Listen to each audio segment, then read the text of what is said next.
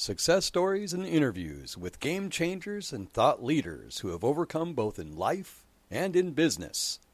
Welcome to Vertical Momentum. Guys, welcome to another episode of Vertical Momentum. I am your host, Richard Kaufman, also known as the Comeback Coach.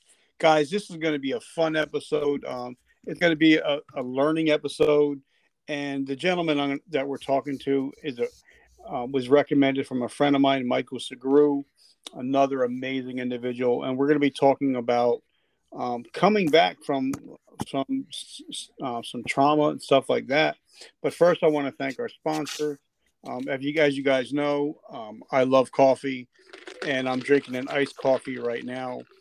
From her name um, is Carrie Marie Beaver. She has a company called Soldier Girl Coffee and she's a, a, veteran, so she only hires veterans. So it's a veteran-owned company. So if you love com- if you love coffee like I do, check out Soldier Girl Coffee, guys. This gentleman is a new friend that I made, and I'm so blessed to have him in my life. He's an author, coach, trainer, retired law enforcement for law enforcement officer. He's done everything that I love, and you know I have a heart for my law enforcement officers. My my family bleeds blue. So, uh, brother, I just want to thank you for coming on today. How are you doing? Richard, I'm doing well, and you had me at coffee. It's a joy to be on your show. Oh, thank you so much. And unfortunately, you know, in the military and also in the police departments, I'm sure you've had your share of some nasty coffee. Oh, yeah. The vending machines still give me trauma. yeah. yeah, but that's something we, we can't claim that on our disability though. no, unfortunately. so, um, Michael, you know, Michael Sugrue, what an amazing individual and a, a great friend of mine. Um, told me about your book that just came out, and I'm so excited. I, I just got it, and I can't wait to read it. So, uh, tell us a little bit about yourself, uh, where you're from, and what kind of little boy were you? We're gonna hop. Oh, yeah. we're gonna hop in the Wayback Machine. Let's get into the weeds. Yeah, absolutely. Well, my uh, my journey so far has taken me to quite a few places, but it started in San Francisco, California, back in the early '60s, and so I was a Bay Area guy for a long time. And uh, growing up in the city was a very interesting experience. In fact, one of the things that kind of shaped my destiny, so to speak, was back in the 60s, they decided that the racial divisions in San Francisco were really, really compounding a lot of problems. And so they wanted to do something called racial integration, and they did a busing program where I was taken from the half mile walk to my neighborhood school, and I was bused across uh, San Francisco to the other side every day and I got to go to a school in the inner city, and I uh, I experienced just a tremendous amount of bullying, being that new kid coming into the school, and uh, you know, really as I grew up in San Francisco, things started to take on a little bit of an edge for me, where it wasn't a safe environment,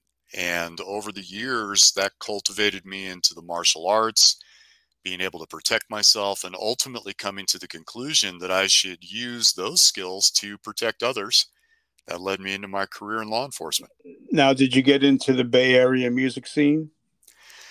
Not until later. And it really wasn't until I had kind of disconnected from that experience that I rediscovered the city that I was born in. And to this day, one of my favorite places to visit when I am back in the Bay Area is a little tiny bar called the Saloon in North Beach, where some of the best jazz and blues can be found in the entire world.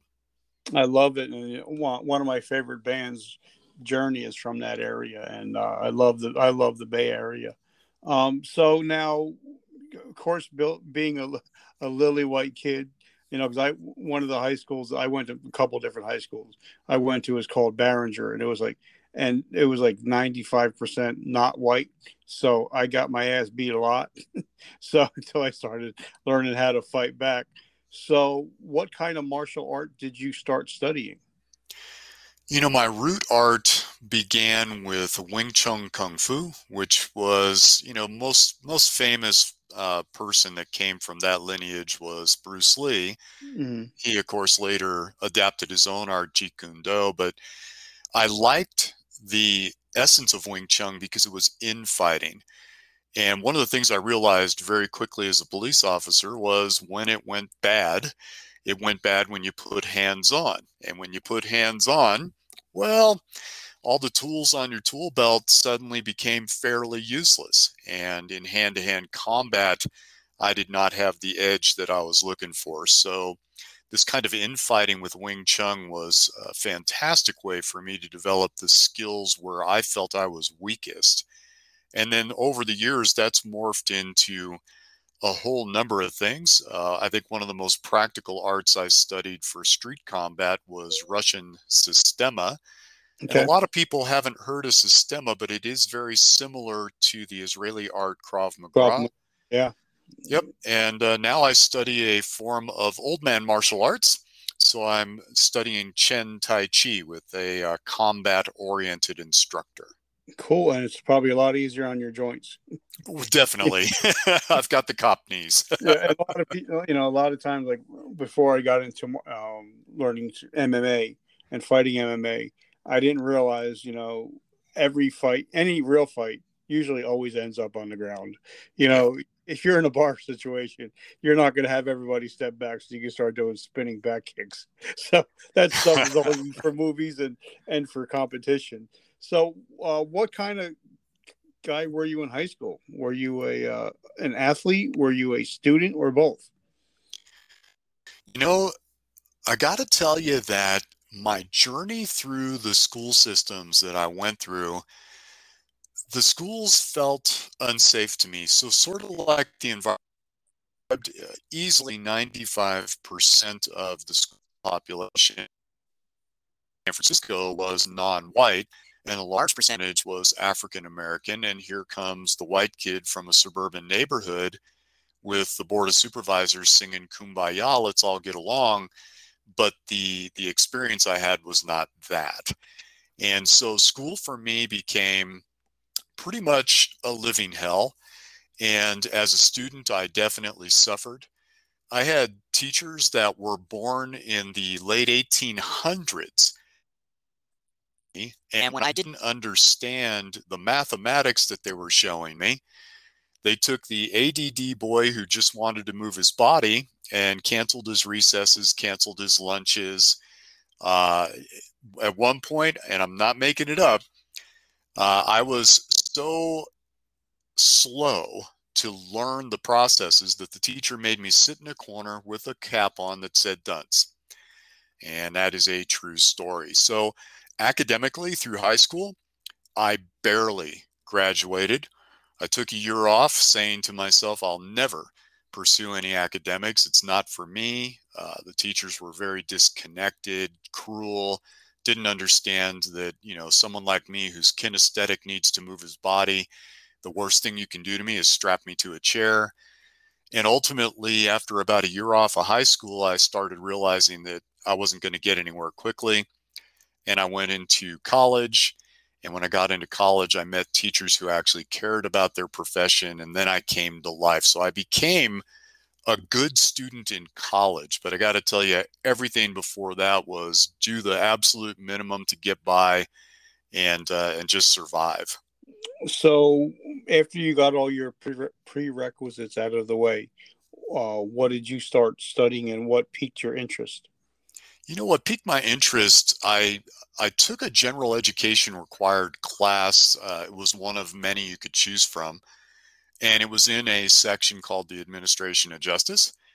And as soon as I got in there, it woke something up in me, and I started putting things together. I started realizing that the street survival skills I had, you know, been given uh, by necessity in San Francisco really led me to realize you know, I think I could be a protector.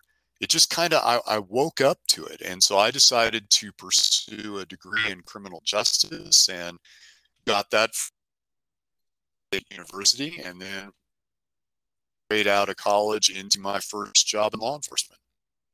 So, what was tell us about graduating? You know, because I I'm I come from military. Um, I retired retired military. So, talk to us about becoming a rookie cop. What was that like from graduation day to the first time you actually put on your gun belt and getting ready to go out and hit the street on in your first meeting with everybody else? You know, I I really lucked out in a way because by pursuing that degree, when I entered law enforcement as a new officer, I went into the academy. I'd already been studying almost everything that they had as a curriculum for four years. So for me, the academy became a breeze. And then there was another advantage that I hadn't really planned on it, but looking back, it was uh, one of those serendipity type of things. Almost no one in law enforcement at that time had any form of a college degree, not an AA, not a BA. The vast majority of people coming into the career were straight out of high school.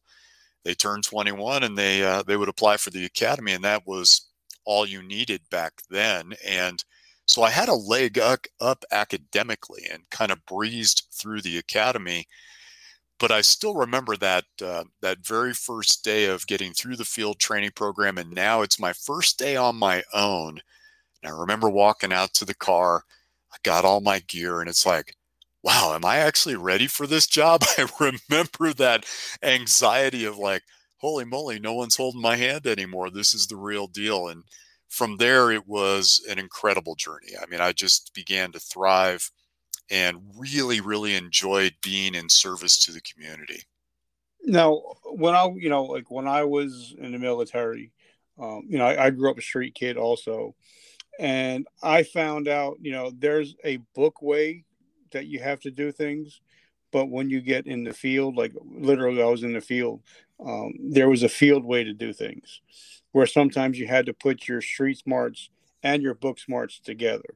So, what was it like when you hit the streets? Because I'm sure sometimes you had to do things by the book, but then sometimes you kind of had to do, you know, some things that you were, that you learned from being on the streets and talking to people.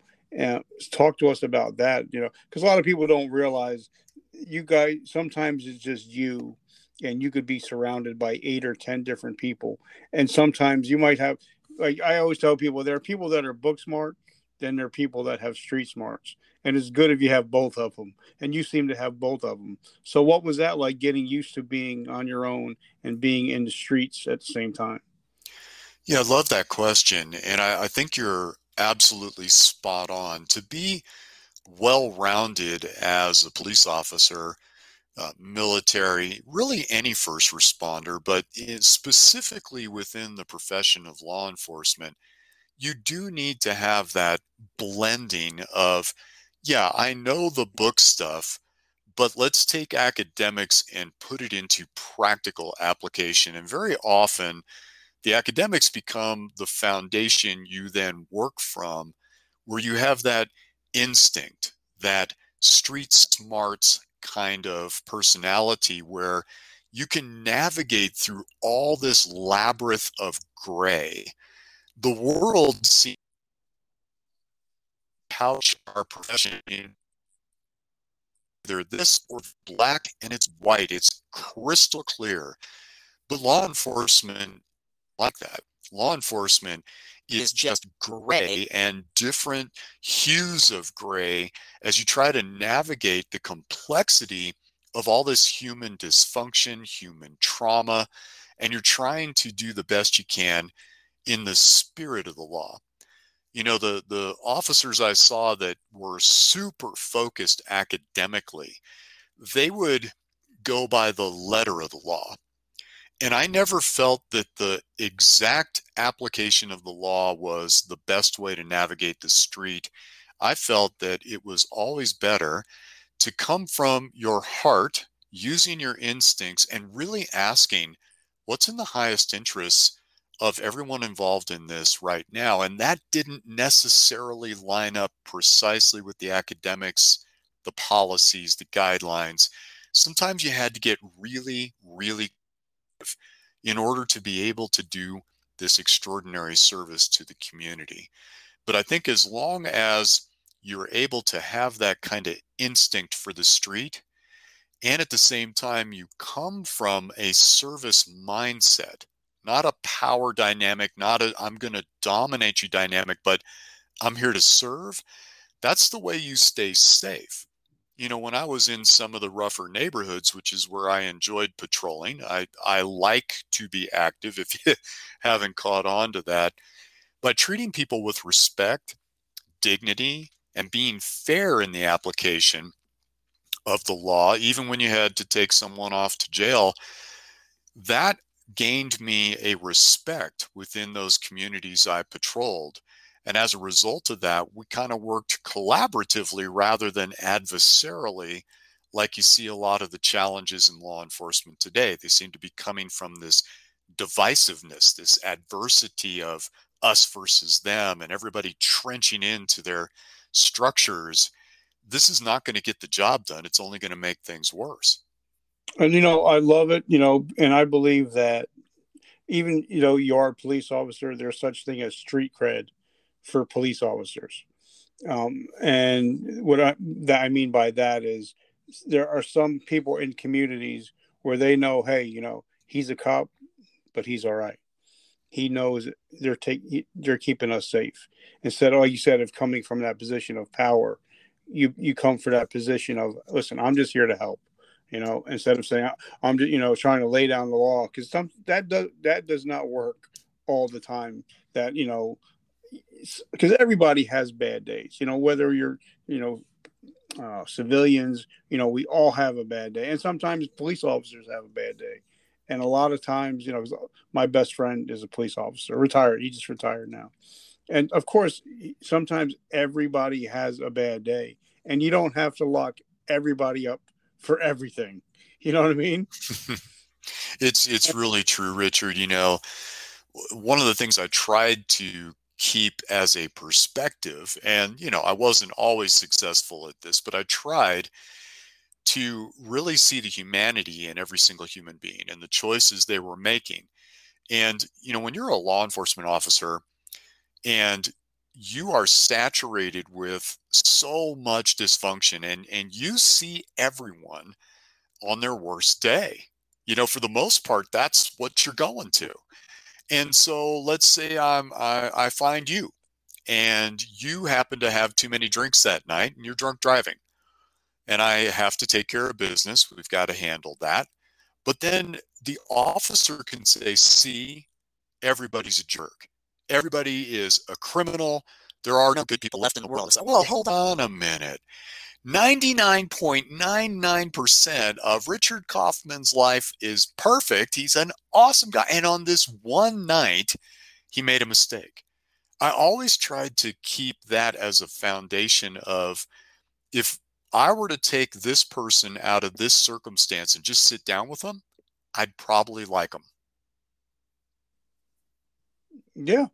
And, you know, I, I worked for corrections. I think I was in a year and a half in corrections. And I found that for me, I was able to talk down more situations instead of having to get, you know, do an extraction and going there with hats and bats. Just say, listen, you know, you got to come out, bro, and talk to them as a man. And then they would come out. So I was able to get out of more situations than I think I was able to get into situations. So talk to us about sometimes just talking down, not talking down to, but talking, you know, down, escalating a situation and how that came, how that helped you in, in situations in your career. Yeah, I'll give you an example of a couple of uh, times where, you know, one was creative and the other was simply respect. So, went to uh, arrest a man. He was wanted on assault with deadly weapon charges. He was a pretty serious guy and found him at his house, uh, confronted him in his living room, and he was angry and he had children there. The children were young. Uh, we're talking like five to eight years old, a couple of them. His wife's there. And this guy is squaring off to go physical and so I came up to him. I said, Hey, let me talk to you for a minute. He calmed down for a second. I said, Look, here's the deal. this warrant's not going to go away. I'm not going to go away. So here's what I'd like to do I want to save you the embarrassment of putting you in handcuffs in front of your children. You give me your word that you'll walk outside with me. We'll go around the corner out of sight and take care of business. I'm going to let you say goodbye to your family. You let them know that whatever it is you want to tell them, and we'll do this the right way. And he really like just melted at that because his biggest fear was not showing up like a man in front of his kids. And for him, that meant I better fight the cops. So he realized that if I was allowing him to save face like that, that he would then go along with the program. And it's exactly what he did.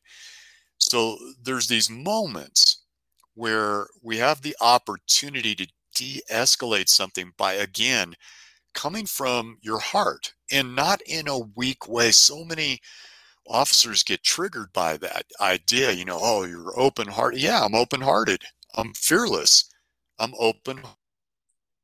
I am a warrior who has his heart open. And that is not a detriment, it's an enhancement to every aspect of how I go about law enforcement. And so, you know, that's one way that I applied it. Another way was I got to this, we had this verbal judo thing and got down to the you know the five step hard style it's tactical communications. And the final question when someone isn't going along with the program is is there anything i can say or do to get you to go along with the program? And so i did that with a guy who was really mad. He uh, was you know 5150 a little bit uh, off the rocker there and i got to that final question and he says to me i want a peanut butter and jelly sandwich i said what you heard me. I want a peanut butter and jelly sandwich. I said, So you're telling me that if I get you a peanut butter and jelly sandwich, you'll go along with the program? Yup. He said, I swear to you, I will get you the best peanut butter and jelly sandwich you've ever had in your life. All I need you to do is turn around, put your hands behind your back. I'm going to put some handcuffs on you, and I'll stop on the way up to jail and get you the absolute best peanut butter and jelly sandwich you've ever had. He goes, Okay. So I did and put him in the car. I drove to a delicatessen we had. I beeped my siren a couple of times. One of the people came out and was asking me what's up. And I said, Right now, I need the best peanut butter and jelly sandwich you can possibly make. And so, you know, once again, people are almost a little incredulous that I'd go to that step. But the way that I look at it is here's a guy who's mentally having challenges. He sees me but he doesn't see me. He sees my representation of authority. He sees my badge, my uniform. That's what I am to him. I'm not Roger. I'm the- now this cop says, I'm going to get you that peanut butter and jelly sandwich. I follow through on it. Now I know that I have just set up an officer in the future to interact with him, and he may not have that reactive, adverse reaction to the officer in the first place. He may think, oh, the cops in this town are actually pretty cool. And maybe we de escalate a future incident as well. It's a much broader brush, Richard, when we start thinking beyond the immediate moment and again come from that place of, yeah, let me see if I can work this out. Is it in policy to go get a peanut butter and jelly sandwich for a prisoner? No, but that's the spirit of the law rather than the letter you know, and I love it. You know, I'm a follower of Jesus Christ, and uh, one thing that I've learned by studying him is, you know, he was meek, he wasn't weak, and meekness is just power under control. So I totally get what you're talking about. Now we're going to talk a little bit about you know PTS and stuff like that. So, because you know, one of my best friends, like I said, my best friend, he's a police officer, now he just retired a little while ago, thank God. And um, he used to do stuff like hostage negotiations and all that good stuff. And he would say, you know, hardest thing was coming home to my wife and kids. And my wife asked me, you know, how how was my day? And I just got back from a quadruple homicide, including children. And he's like, how do you talk to your wife about something like that? And he said, that's where my partners that's where you know i call my my people that i have in my corner i call them my amigos there's like a group of three or four of us that we you know we're, we're there for each other so talk to us about um, stuff like that and how important that thin blue line really is. Well, that, that thin blue line is getting thinner under current challenges. You know, the post traumatic stress issue is significant. I had my own journey through it, and I was diagnosed with complex post traumatic stress disorder, which just means there were that got lodged in my psychology. And my expression of that challenge was suicidal ideation for almost five years. And it was in rushing into danger, trying to get myself uh, taken out so I could kind of go out in a blaze of glory. Now, it really. So, so took... it was kind of opposite of suicide by cop. Yeah, exactly opposite, right? So here I am going, and, and and the interesting part, Richard, about this this idea of rushing into danger, not waiting for backup, that kind of thing, um, which I did fairly frequently as I started to kind of unravel and de-evolve. I did this in my off-duty time too. You know, full contact martial arts sparring. I did mountain biking as if I was re-entering the atmosphere and you know bursting into flames. I road raced motorcycles. I did a lot of very hazardous activity all the time and it took me to get into therapy to realize oh wow i was actually actively trying to harm myself that's pretty incredible and so the accumulation of this i didn't recognize it nor did i really recognize the slow de-evolving of my personality because it didn't happen in the snap of a finger for cumulative and just began degrading me over time. My department recognized my behavioral shifts and I started getting awards and commendations for being super cop, you know, because every time I rushed into something, I just got lucky and it all worked out. So a lot of officers are experiencing some level of post traumatic stress. Now, whether that gets formally diagnosed as a disorder or not, there's a huge push, as you're aware, of taking that post traumatic stress and calling it an injury.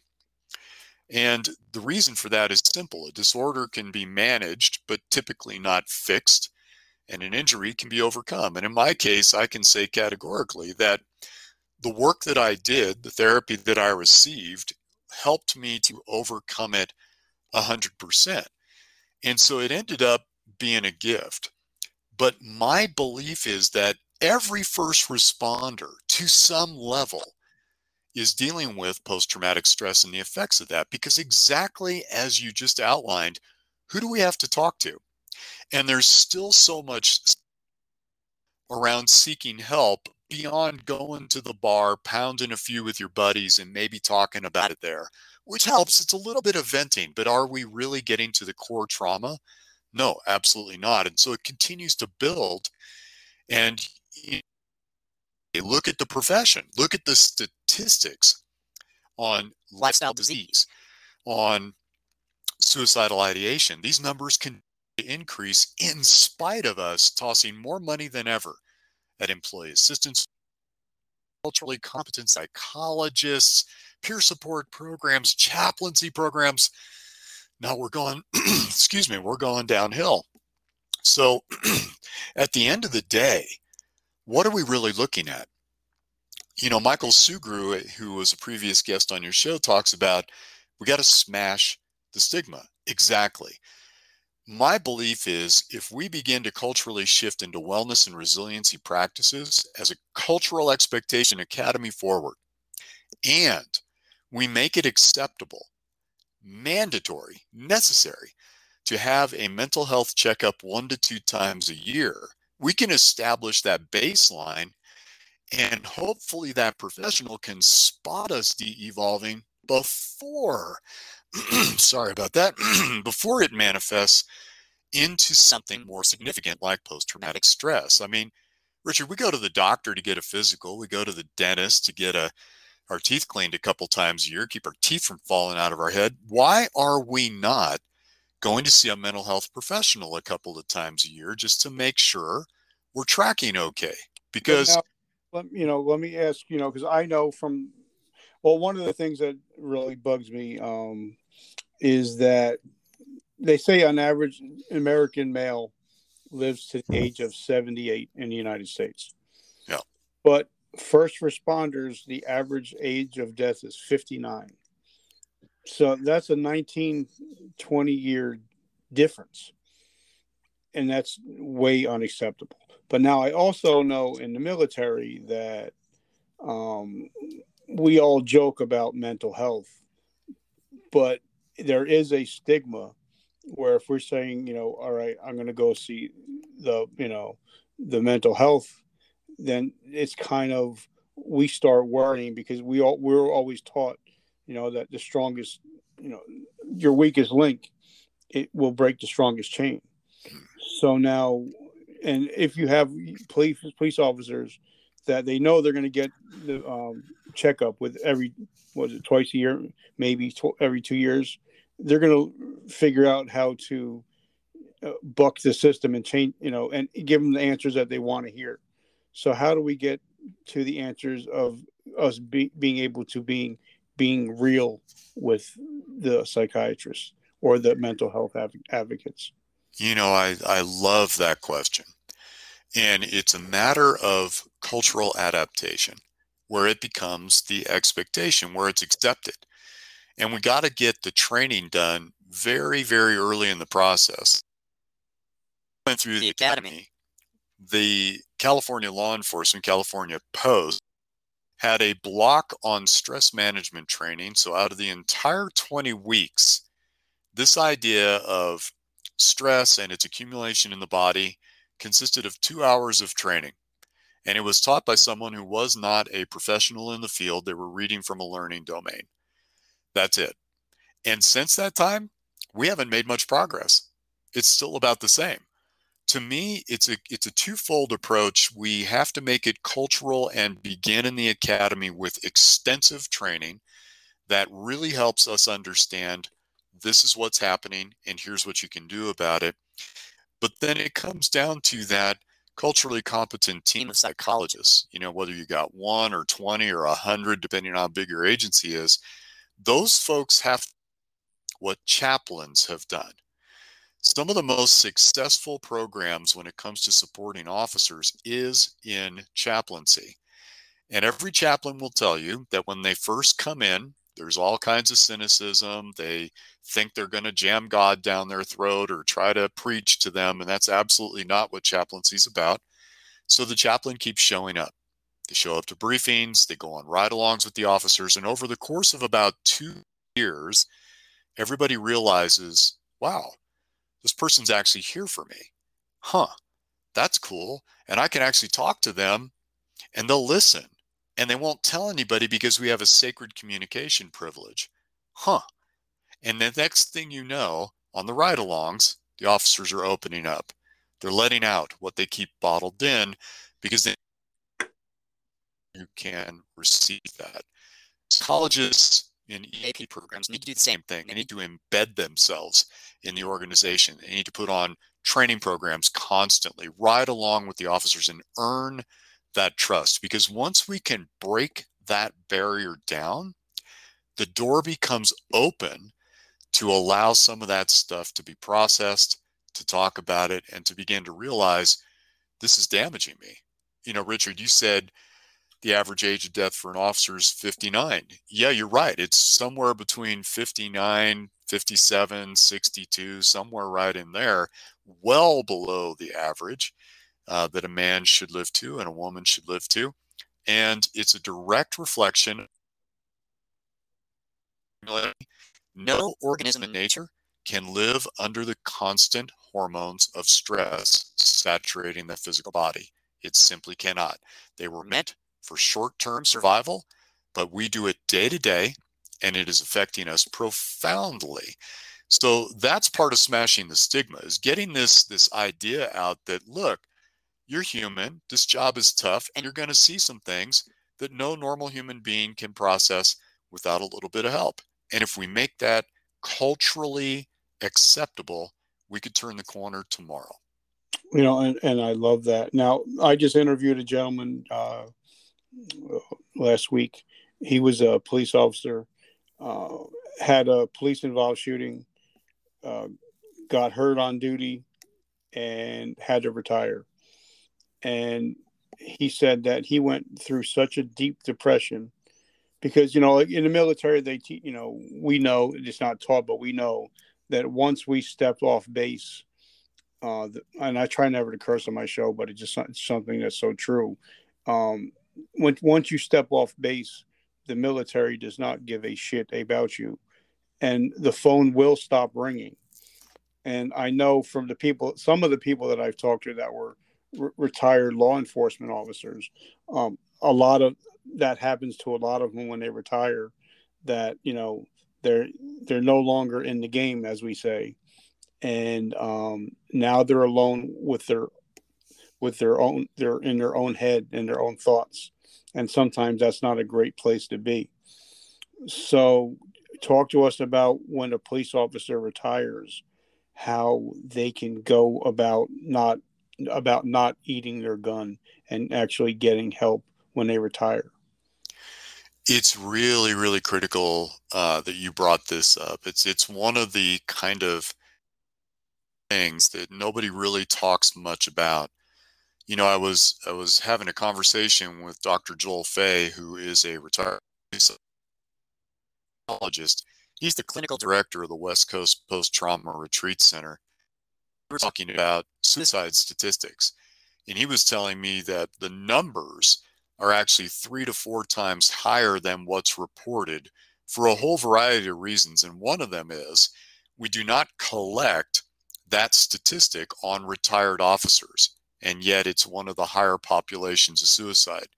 It's exactly as you described. The reason is you identify as this thing. It's not, I practice law enforcement for the city of, it's, I am a police officer. And so you have this family you spend more time with these people than you do your own family in many cases.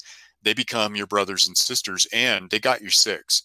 They got your six in crisis situations. So the trust and the bond that's built is profound.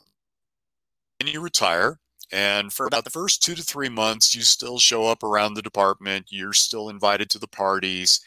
You're still part of the team. And then very slowly, you just start to not do that anymore because you're not invited out of sight, out of mind, and you suddenly find yourself utterly isolated.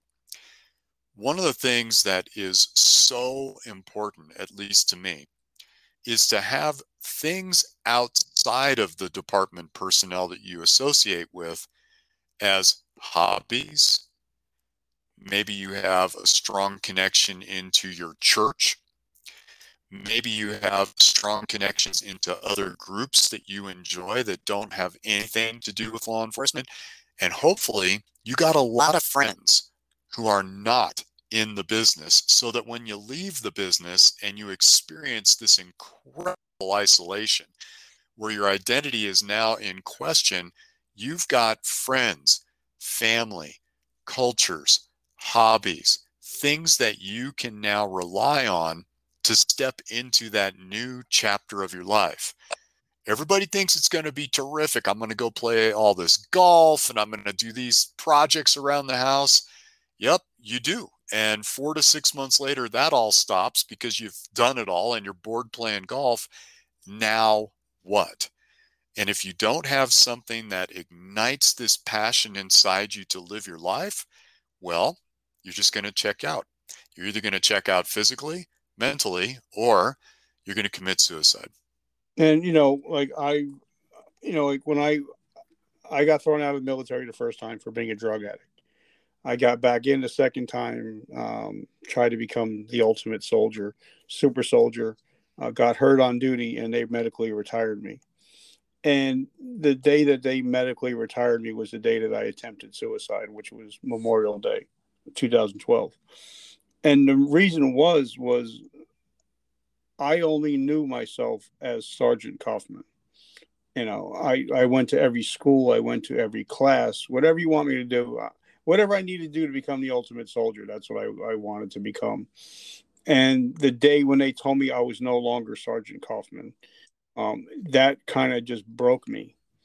So, talk to us about so many times what we did became who we were and having to trying to figure out who, okay, you know, I'm not Sergeant Kaufman anymore. I'm Richard. And now I got to figure out who I am. And that was the hardest part. So talk to us about, you know, same thing with police officers. I'm sure. Is that the same thing? Spot on. Yeah. It is it is so prevalent this identification. You know there there is something interesting happening and it's the new officers coming in. I was having a conversation recently with a sergeant at the midpoint in their career, and they were talking about this division between the old school officers, you know, 15 years on toward retirement, and the new officers coming in, the rookies up to about the 10 year mark ish. And she said there's such a huge difference in the way they go about law enforcement. And I, I asked her to expand on that. And she said, well, the old guys think that these new folks coming in, this millennial generation is weak. They're they're they don't understand how to be a cop. You know, they're they're sensitive. Uh, they don't think cop 24 7. So the old generation really you know, has a lot of disparaging things to say about this new breed of officer coming in. But the sergeant was telling me the new officers coming in are excellent at their job. They do a really good job when they're there. And when they're not there, they come home and put on that hat fully. They are mom, dad, brother, sister, son, daughter, niece, nephew, friend, partner, whatever it is that they are off duty they're fully that. And they let the job go when they're not there. Like they're very effective at it. She said the other thing is they don't really identify as police officers where you know you're in that mindset 24/7 you're watching the news reading the latest tactical stuff she said they're really good at all stuff they need to be good at but then they just let that go they, they don't identify like i am sergeant kaufman they're not like that and then she said the really interesting piece for her is it is not uncommon at a critical incident for the new officers to come up to her and, and say, Hey, Sarge, that was kind of a heavy call. I'm feeling a little bit out of sorts on that. Would you mind if I gave EA? I think I need to talk about this one. And she said, You know, this is where the older officers look at them and think they're weak. And I sit here and think that's how it should be done right there. That's much more healthy way of navigating all the challenges of the job where you're aware that these things are happening to you. So you know richard when i think about this this idea of you know what can we do? Take up uh, you know a page out of that new rule book right there and really start to think about you know who would i be if i wasn't a police officer? Because tomorrow in the career is not guaranteed just like you brother one injury away and you're off the island. Mm-hmm. And no one has spent the time to think, you know, what else do I love to do? Like, like I'm Richard. What's Richard love to do besides military, super soldier, besides Roger, law enforcement? Well, you know, I, I really like to be out in nature. I like to hike and, and I love to learn. And I personally after my journey through post traumatic stress disorder, I love to experiment with things that are outside the box for self care practices, things that send chills up officers' spines, like practicing yoga and mm-hmm. meditation and Tai Chi. I get curious about all that. And so I have this rich life beyond the career, and I still care about the career. Even though I'm retired, I continue to serve my brothers and sisters who are on the front lines in any way that I can. But I have a very diverse life that brings balance. I give it this way, Richard. Here's the easiest analogy I can have. If you put your entire load in the washing machine and stuff it to one side and fire up that washing machine, guaranteed the thing's going to spin out of control and start wonking against the wall what I'm suggesting here is spread your load out, open yourself up to new things, learn all the time, and find these other areas that you're passionate in so that if any one of those things has to go away, you're not voted off the island. You're like, oh, good. Now I can dedicate more time to this. Yep. And by the way, the gentleman that I was talking about, his name was Brock. We uh, he's a friend of ours, by the way. Brock Breville. Love Brock. um, and I didn't realize we got like so many people that are in, interconnected with each other. Like Tammy Moses, she's she's like one of my best friends. So uh, it's amazing how when you start looking, like for me, my passion now is interviewing people. You know, I love having a podcast. I love not, I love just talking to people and getting into their minds and figuring out their whys. And you know, I, I think that's why I love talking to you, talking to Michael, because you can. There's so many different things that you know that we can that need to be talked about. You know, I, I'm just getting into meditation um, because of my friend. His name is John McCaskill, and he's a uh, Navy, former Navy SEAL commander. And him and his partner Will Schneider have a uh, podcast and they talk about they're always talking about mindfulness and you know taking time 15 even if it's just 15 minutes a day to meditate. So that's something that i'm working on. So talk to us about self-care because like one hack that i've been using and i heard somebody say i don't remember who it was was um, i have my phone out and i'm do i do my work until the battery dies and then i plug it in and then i go do something that i enjoy until the phone is charge back up again. So I'm charging my battery and my phone up, but I'm also personally charging my battery. And I think that hack works for me. What are some hacks that people can do for self care? Because self care is so important, you know, and like we always talk about, we cannot pour from an empty cup. So, what fills your cup? And what are some self care things that our audience can uh, learn from and start using today?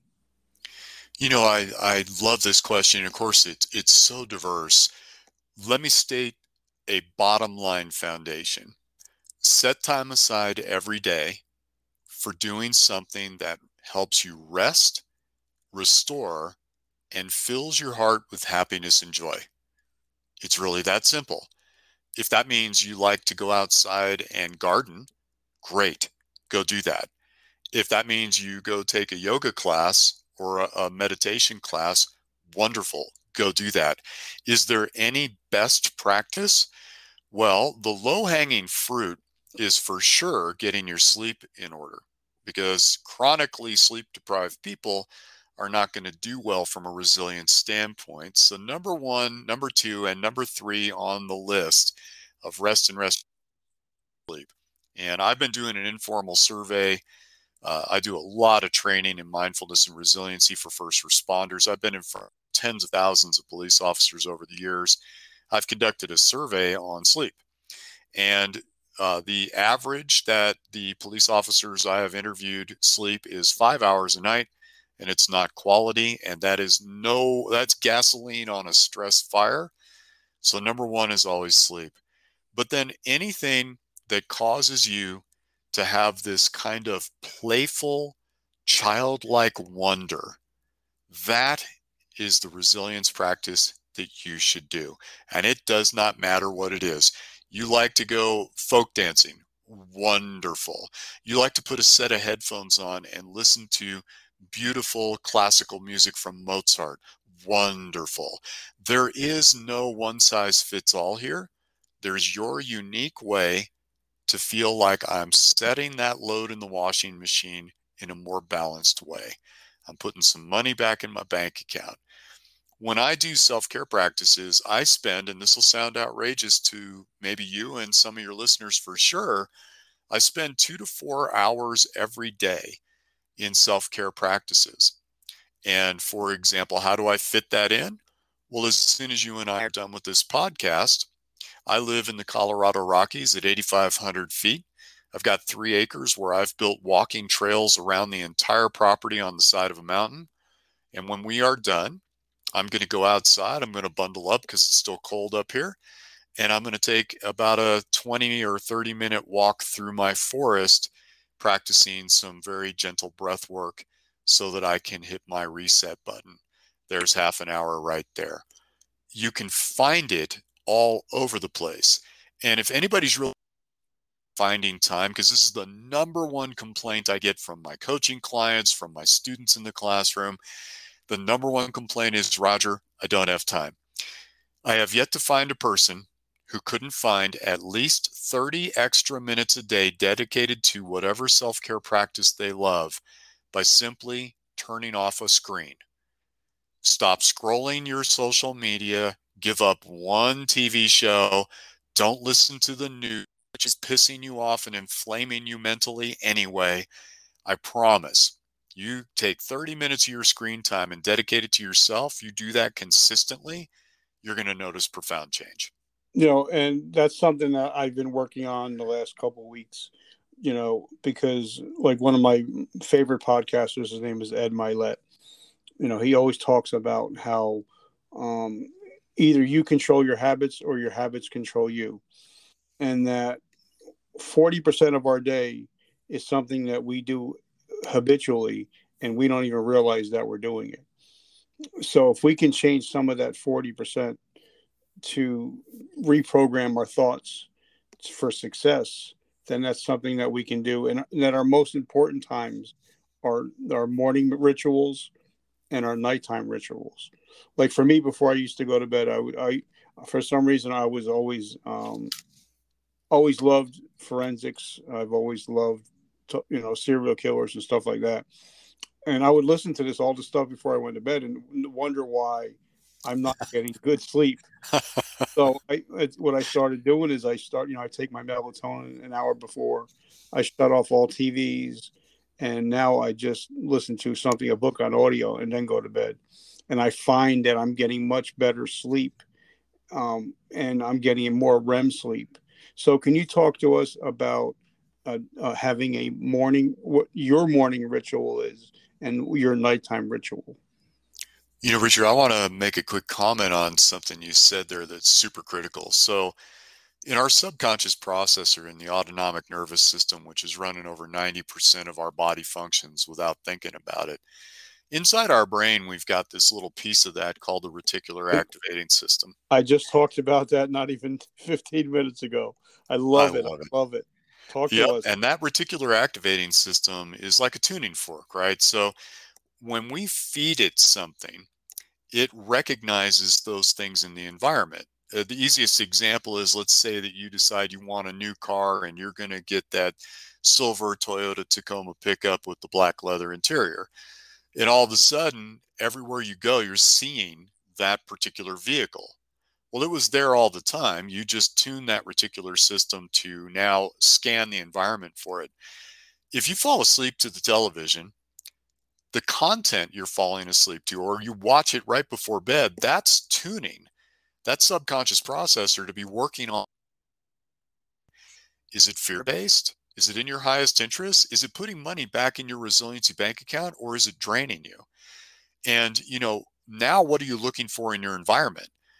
we come home, we watch the television, right? We go to the news. Worst possible thing we can do right before bed is to watch the news because it's filled with more human trauma. As if we didn't get enough of that at work, we're now going to saturate our consciousness right before our sleep period when our brain is at 10.5 hertz and sucking it all into that system. And now that's our subconscious processor working on that all night. And we wonder why we can't sleep well, why we're waking up in the middle of the night, why our heart might be racing, why we don't feel rested the next day. So you have that exactly right. And it's beginning to take control of some of those things with a little bit of awareness that there are some profound effects that take place with the programming we're putting inside that subconscious mind. Now, that's a choice. We can program it with all that cynicism, negativity, dysfunction, or we could program it with positivity and shift it into a whole new paradigm. Now, I always get pushback on this, Roger, that's too simple, etc. And I say to everyone who says that, just try it. Do it for 30 days and tell me you don't notice a difference.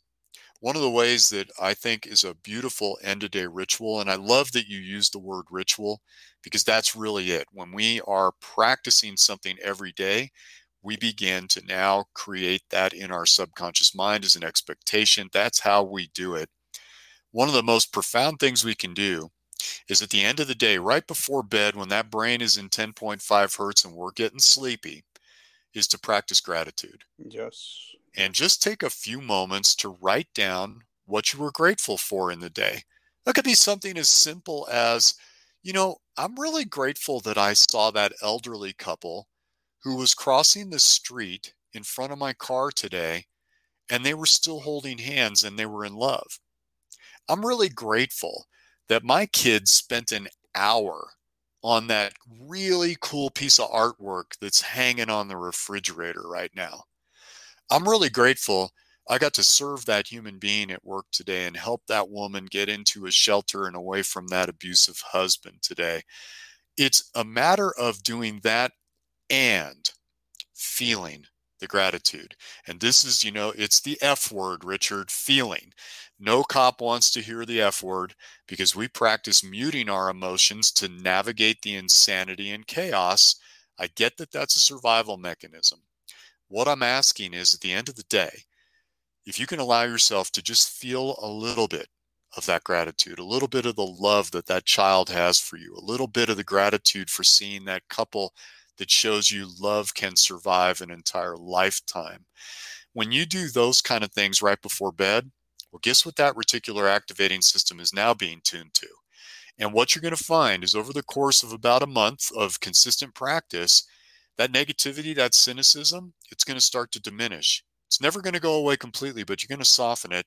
And what you're going to notice is you're going to notice more of those moments like the kid playing in a park chasing bubbles or the puppy frolicking, you know, across the grass. You're going to start noticing those things and you're going to smile inwardly and go, oh, cool, that's cool.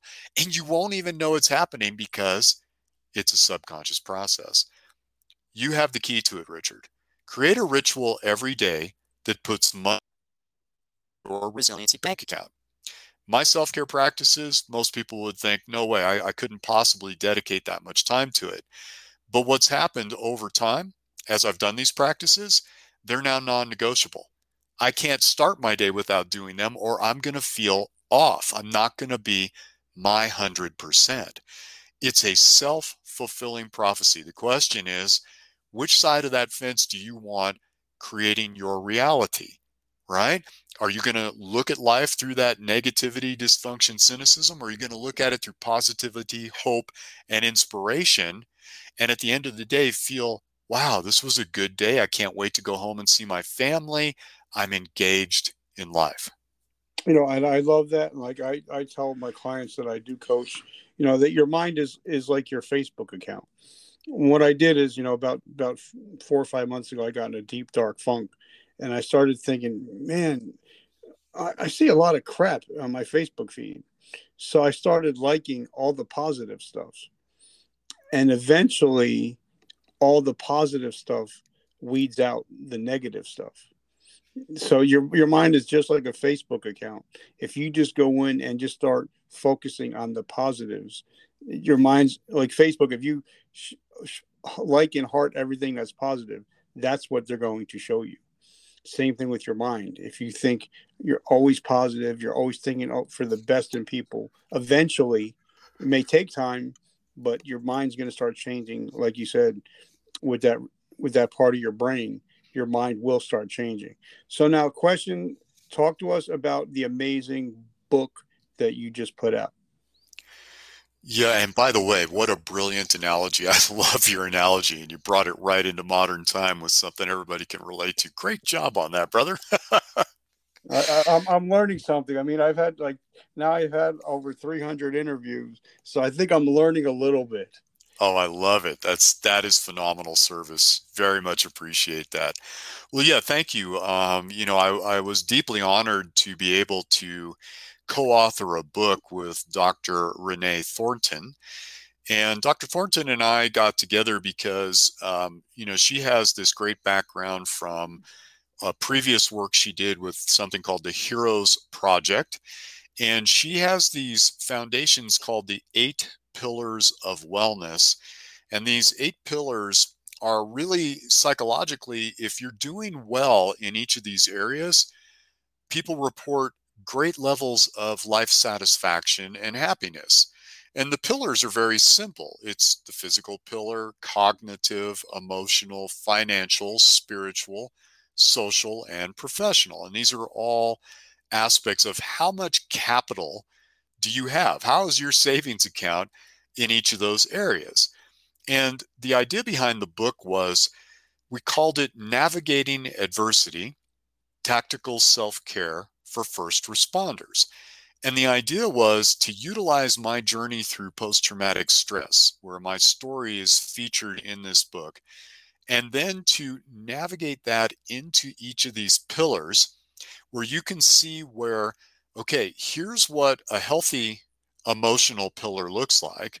Here are the adversities you might face. And then here's the steps you can do to counterbalance that load in the water money back in that resiliency bank account.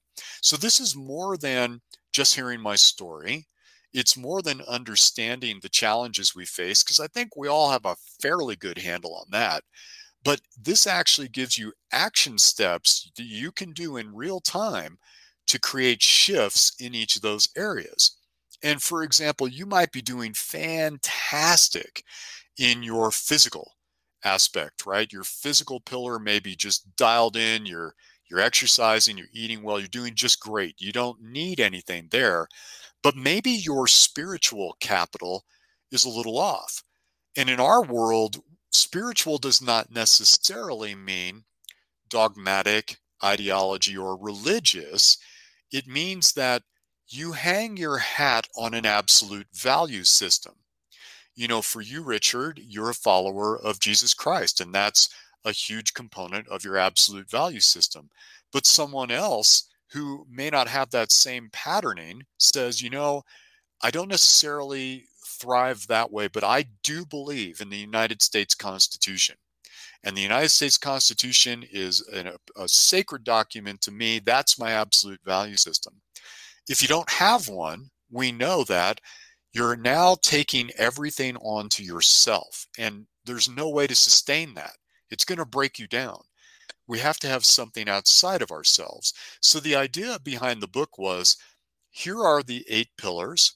Take a look at these things. Look at the face determine which ones you need the biggest boost in and then do these practices that will help you to take a step in that regard you know and i love that because you know i was in the health and fitness in- industry for over 30 years. And i found that if something if if if something is wrong because you know a lot of times when somebody needs help we don't think about the total body the total man or woman we just think you know whether it's okay mental health but we're not talking about their physical health. We're not talking about their spiritual health. And usually when one thing is off it throws off everything. So i love what you what you definitely are talking about. So last two questions and well for you uh, certain people i asked the last two questions but for you i'm going to ask three questions. Um because you're a special kind of guy. Uh so how do we find you how do we get how do we pick up your new book how do we find your podcast very cool. So the easiest way to get a hold of me, if anybody has any questions, if I can point you in the right direction, it's it's one of the acts of service that I love to do. I know a lot of people, I can connect people, and so I'm very happy to do that. And I invite anyone to reach out to me at any point. The easiest way is through my email, and that's rodger at herotalk.org. And don't forget that Rodger has a D in it, R O D G E R, at herotalk.org. If you'd like to get a copy of the book, we decided that the easiest and fastest way to do this is to publish it on Amazon. So you can go to Amazon and you can uh, just type in navigating adversity and it'll pop right up. Dr. Renee Thornton and Rodger Ruge are the authors on that. And I'm sorry, what was that third question? so, what I you podcast also? Oh, thank you. Yeah. Yeah, I've taken a little bit of a break on the podcast. Uh, I've gotten about 90 episodes currently um, at the podcast. And, you know, the easiest way to do this, Richard, I, I, I ran into a little bit of a challenge. And the challenge was there are some anti law enforcement groups uh, that I'm not going to do the dignity of naming. And they came after me in a number of ways. They're they're now setting themselves uh, to try to hassle people who are in support of the first responder community and especially law enforcement. So I had my website um, going, and they they came after me there. They came after me on social media, and so I I really just had to pull back and retool myself to a place where not only am I safe, but the community's safe, right? Because the truth is, right now, we're under a, a lot of scrutiny, a lot of attack, a lot of hostility. So I decided to uh, create a Patreon page, which is a membership only page where people can go to now receive uh, the podcast articles from me. They can connect with me directly there. And I set the lowest level membership at just five bucks a month. That supports my work. And uh, I also uh, dedicate a 10% of the proceeds of that to the First Responder Network that uh, supports severe PTSD in our first responder communities. So it's just as little as five bucks a month. You get access to all the podcasts and all that good stuff. And uh, that is found by just going to herotalk.org. And herotalk.org will redirect you to my Patreon page. I just felt that we needed to vet everyone who comes in, make sure they're in support of the community, and and just get rid of the damn trolls, man. They're, they've been a real problem for me. Uh, and you can also find me on LinkedIn. For whatever reason, the trolls don't go to LinkedIn yet. And so I have a page there under my name, Rodger Ruge, and the last name is R U G E. Those are the best ways to get a hold of me.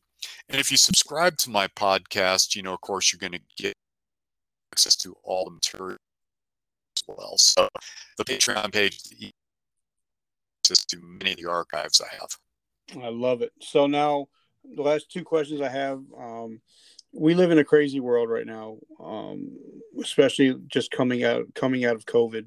Some of you know some states are just coming out of as of like Friday.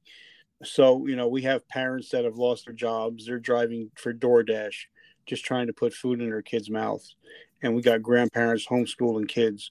So if I ask the average American to do something in seven days, they're probably never going to get to it. But if I ask somebody to take an actionable step in the next 24 hours, they're more likely. So if somebody is struggling with their mental health, what is something they can do in the next 24 hours to get some help? Well, I I love that question and it's really a profound question. I think the most important thing you can do is to reach out to the support communities that you have and just ask for help. This is the biggest challenge is is the I guess I could call it an admission because that's what it feels like for a lot of people that life is bearing down. Life is becoming too challenging that you can't carry it all on your shoulders. My advice is commit in the next 24 hours to finding a resource to reach out to. And if you don't know what that is, and I can point you in the right direction, then get hold of me and I'll keep it confidential, 100% confidential. And we can get you started in the right direction. I, I'm a life coach. I actually became an ordained minister so that all of my communications will be 100% privileged, sacred communications, so the con- maintained. My goal is just to help you take a step. It's it's my life mission to help you realize the grandest potential you have inside yourself. And so please reach out to me. If I'm that person in the next 24 hours, then make me that contact. But reach out. Reach out beyond yourself and stop trying to do it all. Stop trying to take it all on. Okay, so now how did you know my next question? Because, um, like I said, I'm a believer, and I believe that God's putting people in my life um, for reasons. I, I, don't believe anything happens on accident. But uh, you know, I've heard and I believe that um, if you don't feel close to God, you're the one that moved because He's here. He's in in front of us. You know, yesterday, today, and tomorrow. So if somebody out there, and like I said, I didn't know I was going to ask this question until we started talking. So um, I didn't know that you were a man of faith, but now I know that you're a man of faith. Um, if somebody's struggling with their faith, what is something they can close get to get closer back to center? You know, there there was a, a, wonderful guest I had on my podcast, Cary A. Friedman. And Cary is a police chaplain and rabbi. And Cary really came up with this idea of having that absolute value system. We've got to get back in touch with it, whatever that is. And I know for a lot of folks, the belief in God is a challenge for them. So they take it all on themselves and then they suddenly realize, oh my goodness, I, I can't do this. Right. Because it's bigger than us. I would ask everyone to go inside and say, what is it that I believe in that's beyond myself? Maybe you can't call it God because there is some seriously negative connotation you carry around that semantic, that word, that description. Maybe you, it's source or spirit or the universe. Maybe you believe again in that United States Constitution, or maybe you believe really passionately in something, but that something is where you can hang your hat. Find it spend time really reconnecting with it. And for a lot of folks, they find it in nature.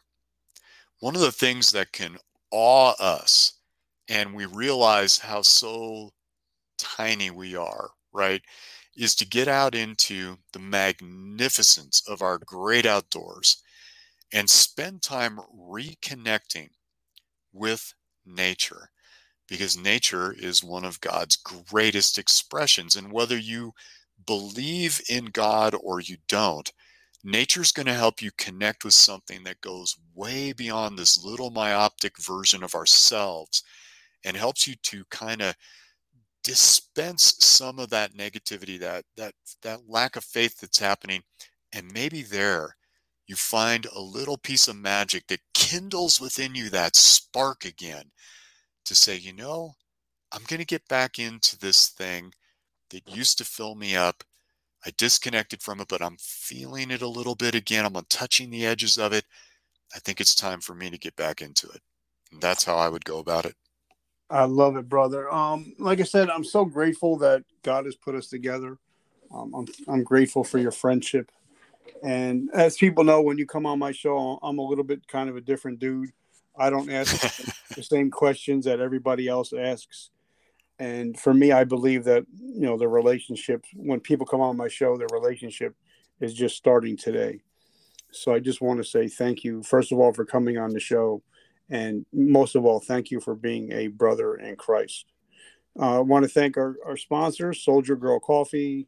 If you love coffee with uh, with a veteran twist, definitely check them out.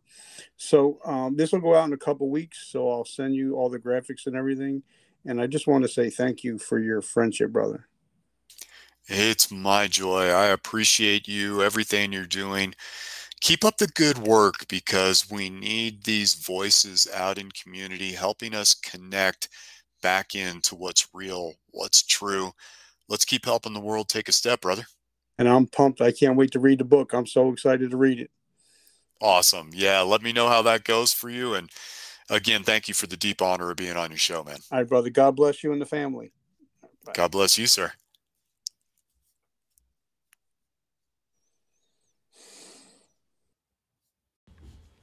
Hey, guys. If you're enjoying our show, if you love what we're doing, if you would like to support us, we have a whole bunch of great stuff coming out. We have a brand new t shirt line that's coming out hats, coffee mugs, any kind of swag that lets your friends know that you support vertical momentum and you're always looking to get better. Also, we have our new coffee brand coming out. It's called Vertical Momentum Coffee. It's ass kicking coffee, and and it will it will get you moving in the morning. So, guys, if you're interested, go to www richardkaufman.net. Check us out, leave us a note, tell us what you'd like, and we'll actually send it to you. The new website is being built. So if you guys want to, our book is out there on Amazon. It's called A Hero's Journey from Darkness to Light. Definitely check it out. It talks about my story, but it also talks about how to survive depression, how to survive addiction. All right, guys, I love you. Thank you so much for always supporting our mission, which is to save lives. Thank you for joining us today. Please hit subscribe and share. Please feel free to leave us a comment.